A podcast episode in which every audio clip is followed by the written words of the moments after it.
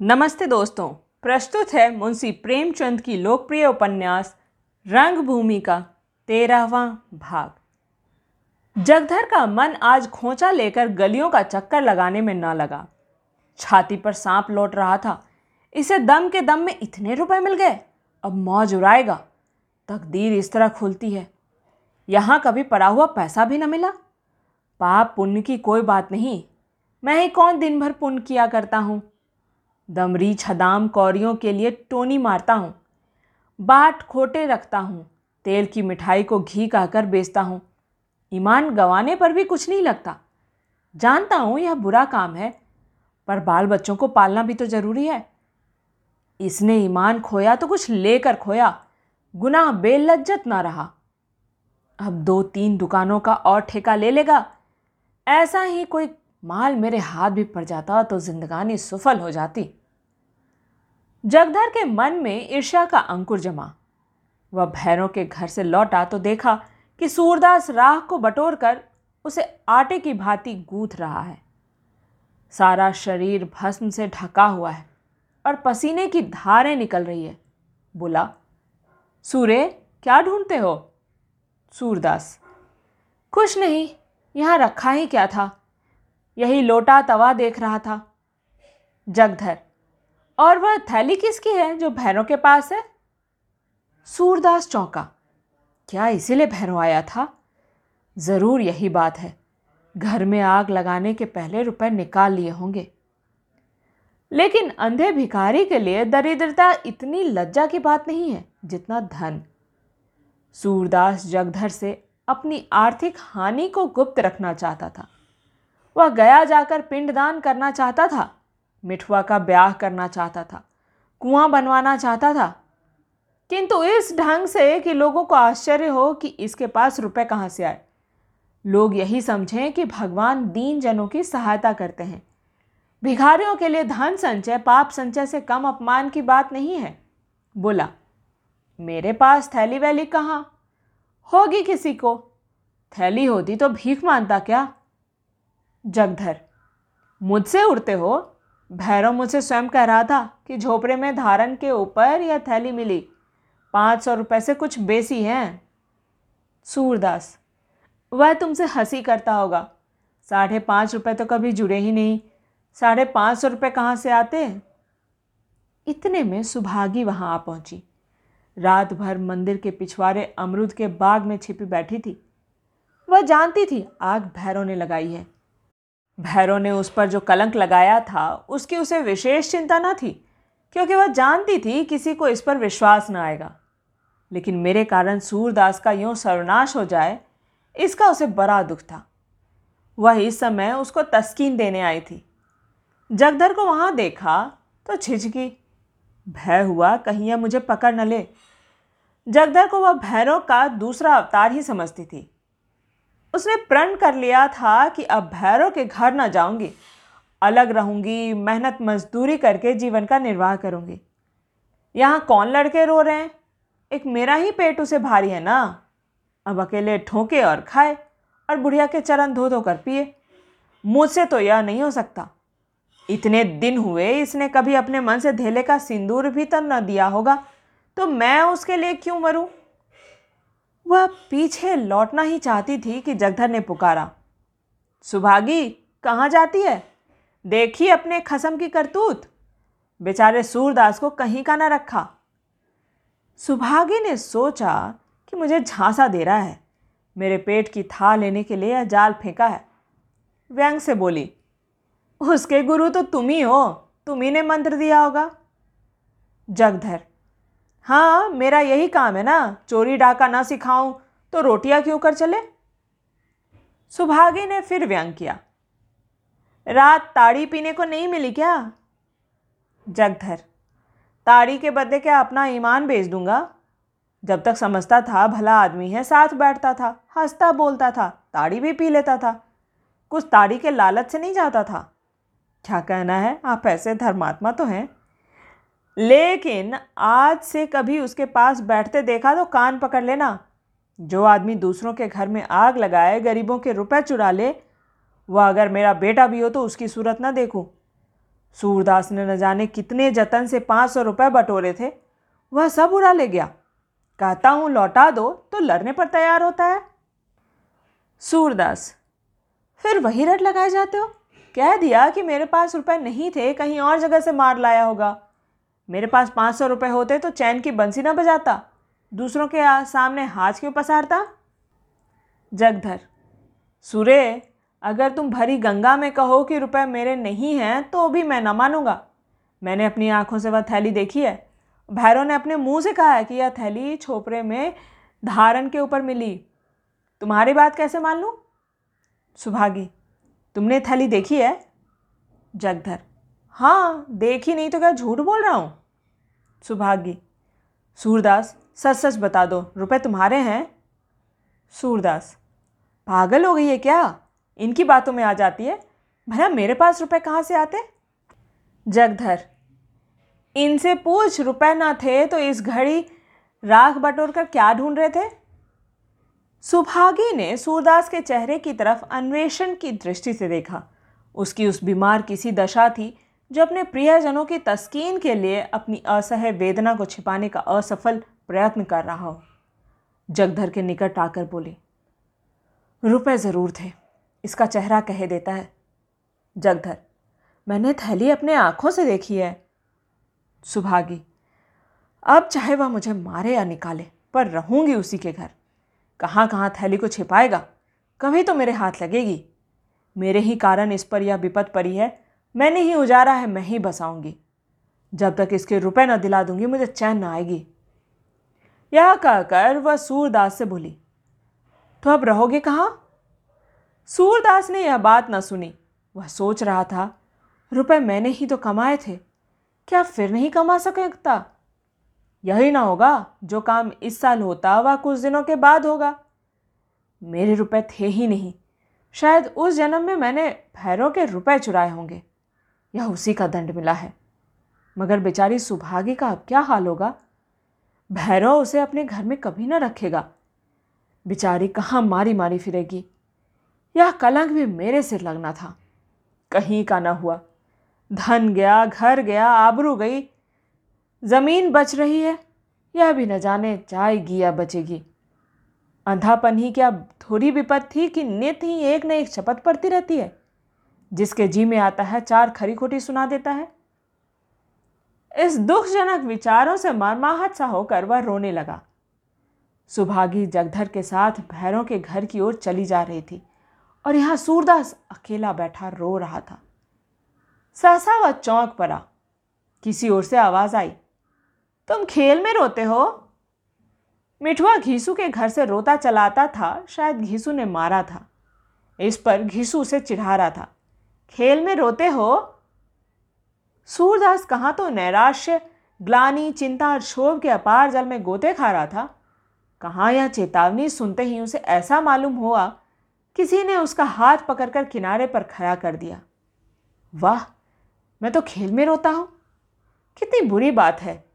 लड़के भी खेल में रोना बुरा समझते हैं, रोने वाले को चिढ़ाते हैं, और मैं खेल में रोता हूँ। सच्चे खिलाड़ी कभी रोते नहीं। बाजी पर बाजी हारते हैं, चोट पर चोट खाते हैं, धक्के पर धक्के सहते हैं, पर मैदान में डटे रहते हैं। उनकी त्योरियों पर बल नहीं पड़ते। हिम्मत उनका साथ नहीं छोड़ती। दिल पर मालिन्य के छींटे भी नहीं आते। ना किसी से जलते हैं, ना चिढ़ते हैं। खेल में रोना कैसा? खेल हंसने के लिए, दिल बहलाने के लिए है, रोने के लिए नहीं। सूरदास उठ खड़ा हुआ और विजय गर्व की तरंग में राख के ढेर को दोनों हाथ से उड़ाने लगा। आवेग में हम उद्दिष्ट स्थान से आगे निकल आते हैं। वह संयम कहाँ है जो शत्रु पर विजय पाने के लिए तलवार को म्यान में कर ले? एक क्षण में मिठुआ, घीसू और मोहल्ले के बीसों लड़के आकर इस भस्म स्तूप के चारों ओर खड़े हो गए और मारे प्रश्नों के सूरदास को परेशान कर दिया। उसे राख फेंकते देखकर सबों को खेल हाथ आ गया। राख की वर्षा होने लगी। दम के दम में सारी राख बिखर गई। भूमि पर केवल काला निशान रह गया। मिठुआ ने पूछा, दादा, अब हम रहेंगे कहाँ? सूरदास, दूसरा घर बनाएँगे। मिठुआ, और कोई फिर आग लगा दे? सूरदास तो फिर बनाएँगे। मिठुआ, और फिर लगा दे? सूरदास तो हम फिर बनाएँगे। मिठुआ और कोई हज़ार बार लगा दे। सूरदास तो हम हज़ार बार बनाएँगे। बालकों को संख्याओं से विशेष रुचि होती है। मिठुआ ने फिर पूछा, और जो कोई सौ लाख बार लगा दे? सूरदास ने उसी बालोचित सरलता से उत्तर दिया तो हम भी सौ लाख बार बनाएँगे। जब वहाँ राह की चुटकी भी न रही तो सब लड़के किसी दूसरी खेल की तलाश में दौड़े दिन अच्छी तरह निकल आया था। सूरदास ने भी लकड़ी संभाली और सड़क की ओर चला गया। उधर जगधर वहाँ से नायक राम के पास गया और यहाँ भी वह वृत्तांत सुनाया। पन्ना ने कहा, मैं भैरव के बाप से भी रुपए वसूल करूँगा। जाता कहाँ है? उसकी हड्डियों से रुपए निकाल कर दम लूँगा। अंधा अपने मुँह से चाहे कुछ कहे या ना कहे। जगधर वहाँ से बजरंगी, दयागिरी ठाकुरदीन आदि मोहल्ले के सब छोटे बड़े आदमियों से मिला और यह कथा सुनाई।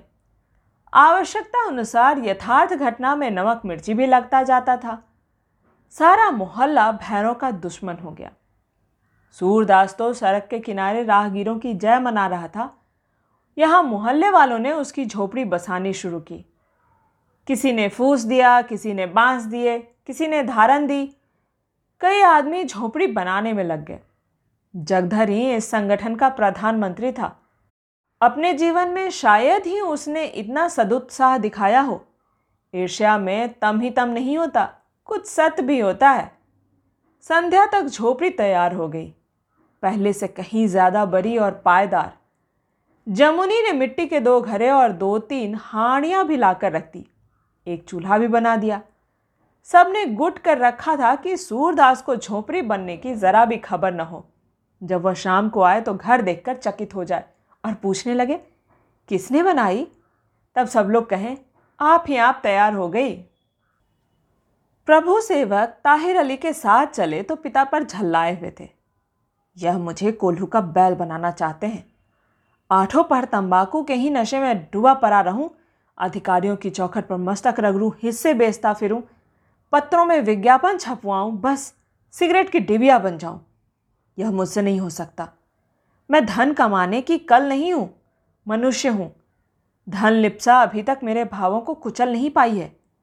अगर मैं अपनी ईश्वर दत्त रचना शक्ति से काम न लूँ तो यह मेरी कृतज्ञता होगी। प्रकृति ने मुझे धनोपार्जन के लिए बनाया ही नहीं। नहीं तो वह मुझे इन भावों से क्यों भूषित करती? कहते तो हैं, अब मुझे धन की क्या चिंता, थोड़े दिनों का मेहमान हूँ मानो ये सब तैयारियाँ मेरे लिए ही हो रही है। लेकिन अभी कह दूँ कि आप मेरे लिए कष्ट न उठाइए। जिस दशा में हूँ, उसी में प्रसन्न हूँ तो कुहराम मत जाए। अच्छी विपत्ति गले पड़ी। जाकर देहातियों पर रोब जमाइए, उन्हें धमकाइए, उनको गालियाँ सुनाइए। क्यों? इन सबों ने कोई नई बात नहीं की। कोई उनकी जायदाद पर ज़बरदस्ती हाथ बढ़ाएगा तो वे लड़ने पर उतारू हो ही जाएँगे। अपने स्वत्वों की रक्षा करने का उनके पास और साधन ही क्या है? मेरे मकान पर आज कोई अधिकार करना चाहे तो मैं कभी चुपचाप न बैठूँगा। धैर्य तो नैराश्य की अंतिम अवस्था का नाम है। जब तक हम निरुपाय नहीं हो जाते, धैर्य की शरण नहीं लेते। इन मियाँ जी को भी जरा सी चोट आ गई तो फरियाद लेकर पहुँचे। खुशामदी है। चापलूसी से अपना विश्वास जमाना चाहता है। आपको भी गरीबों पर रौब जमाने की धुन सवार होगी। मिलकर नहीं रहते बनता। पापा की भी यही इच्छा है। खुदा करें, सबके सब बिगड़ खड़े हों। गोदाम में आग लगा दें और इस महाशय की ऐसी खबर लें कि यहाँ से भागते ही बने।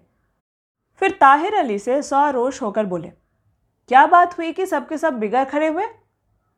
ताहिर, हुजूर, बिल्कुल बेसबब मैं तो खुद ही इन सबों से जान बचाता फिरता हूँ। प्रभु सेवक, किसी कार्य के लिए कारण का होना आवश्यक है, पर आज मालूम हुआ कि वह भी दार्शनिक रहस्य है। क्यों? ताहिर बात न समझकर बोला, जी हाँ और क्या? प्रभु सेवक, जी हाँ और क्या? कि क्या मानी? क्या आप बात भी नहीं समझते या बहरेपन का रोग है? मैं कहता हूँ, बिना चिंगारी के आग नहीं लग सकती। आप फरमाते हैं, जी हाँ और क्या? आपने कहाँ तक शिक्षा पाई है?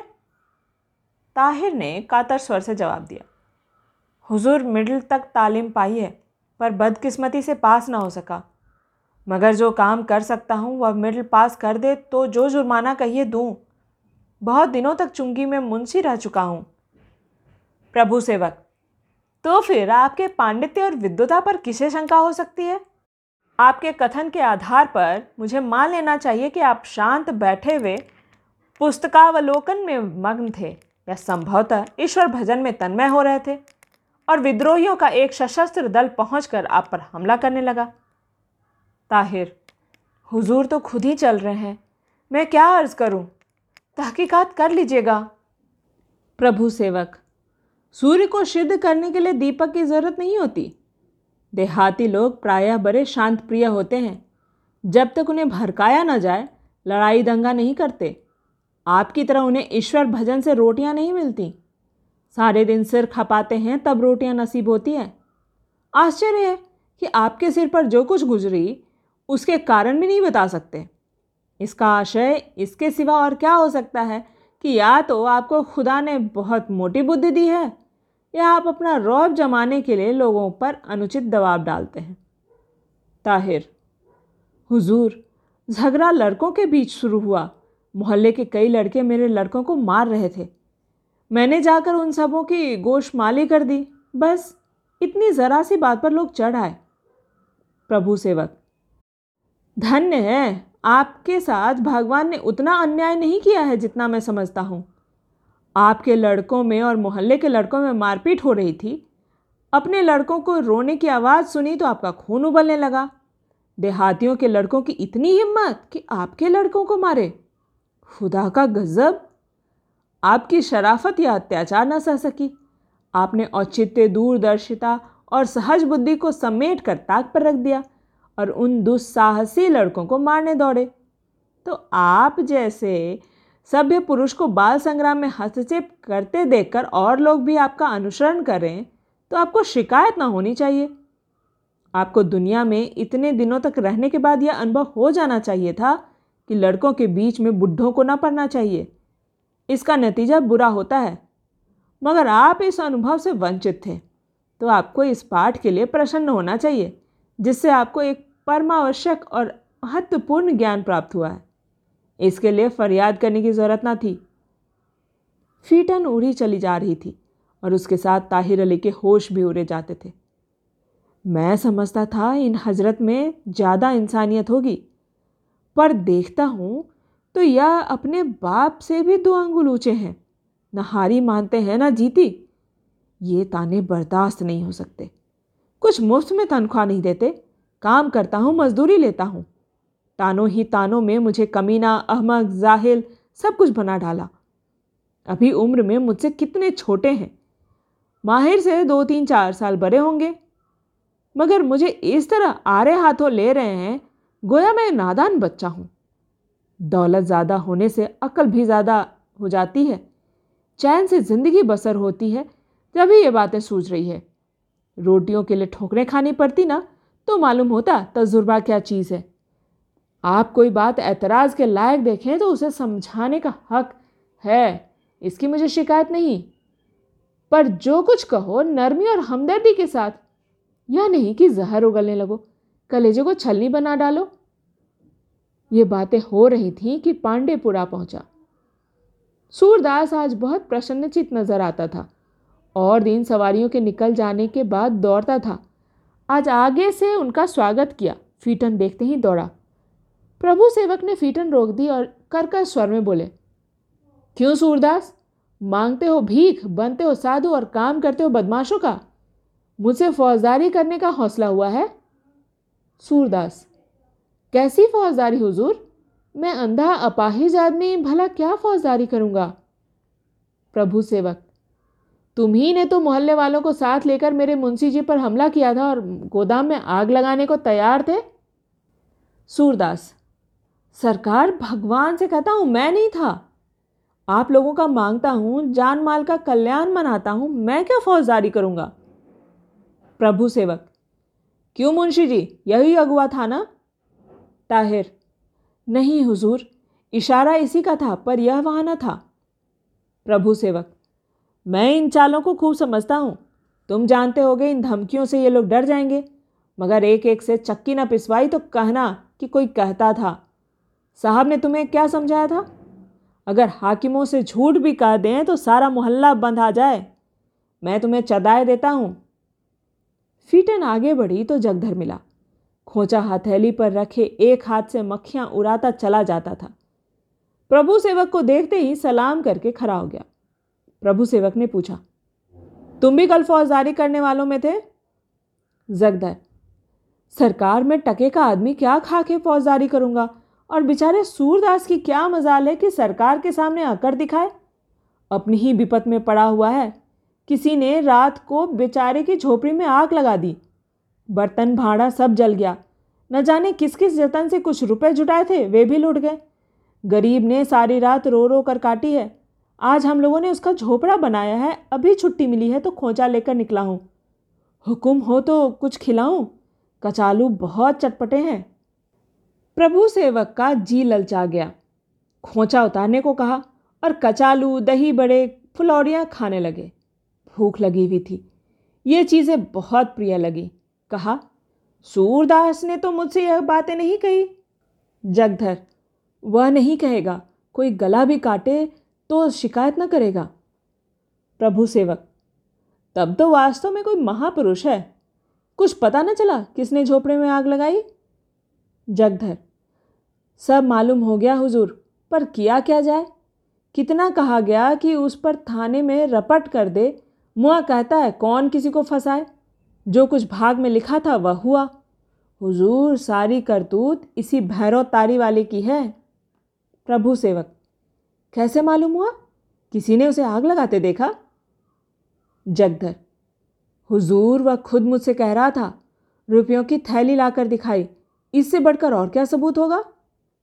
प्रभु सेवक, भैरव के मुँह पर कहोगे?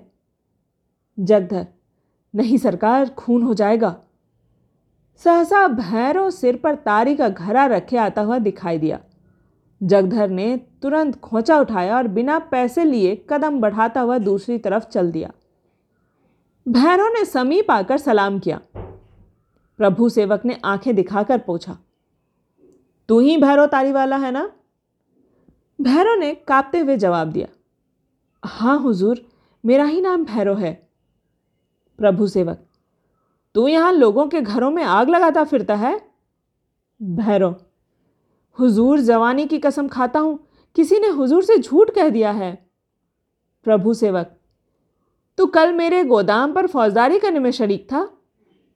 भैरव, हुजूर का ताबेदार हूँ आपसे फौजदारी करूँगा। मुंशी जी से पूछिए, झूठ कहता हूँ या सच? सरकार न जाने क्यों सारा मोहल्ला मुझसे दुश्मनी करता है। अपने घर में एक रोटी खाता हूँ, वह भी लोगों से नहीं देखा जाता। यह जो अंधा है हुजूर, एक ही बदमाश है। दूसरों की बहू बेटियों पर बुरी निगाह रखता है। मांग मांग कर रुपए जोड़ लिए हैं लेन देन करता है। सारा मोहल्ला उसके कहने में है। उसी के चेले बजरंगी ने फौजदारी की है। माल मस्त हैं गाय भैंसे हैं, पानी मिला मिला कर दूध बेचता है। उसके सिवा किसका गुर्दा है कि हुजूर से फौजदारी करे? प्रभु सेवक अच्छा इस अंधे के पास रुपए भी हैं? भैरव हुजूर बिना रुपए की इतनी गर्मी और कैसे होगी? जब पेट भरता है, तभी तो बहू बेटियों पर निगाह डालने की सूझती है। प्रभु सेवक, बेकार क्या बकता है? अंधा आदमी क्या बुरी निगाह डालेगा? मैंने तो सुना है वह बहुत सीधा साधा आदमी है। भैरव, आपका कुत्ता आपको थोड़ी ही काटता है। आप तो उसकी पीठ सुलाते हैं, पर जिन्हें काटने दौड़ता है, वे तो उसे सीधा ना समझेंगे। इतने में भैरव की दुकान आ गई। ग्राहक उसकी राह देख रहे थे। वह अपनी दुकान में चला गया। तब प्रभु सेवक ने ताहिर अली से कहा, आप कहते हैं सारा मोहल्ला मिलकर मुझे मारने आया था। मुझे इस पर विश्वास नहीं आता। जहाँ लोगों में इतना बैर विरोध है, वहाँ इतना एका होना असंभव है। दो आदमी मिले, दोनों एक दूसरे के दुश्मन।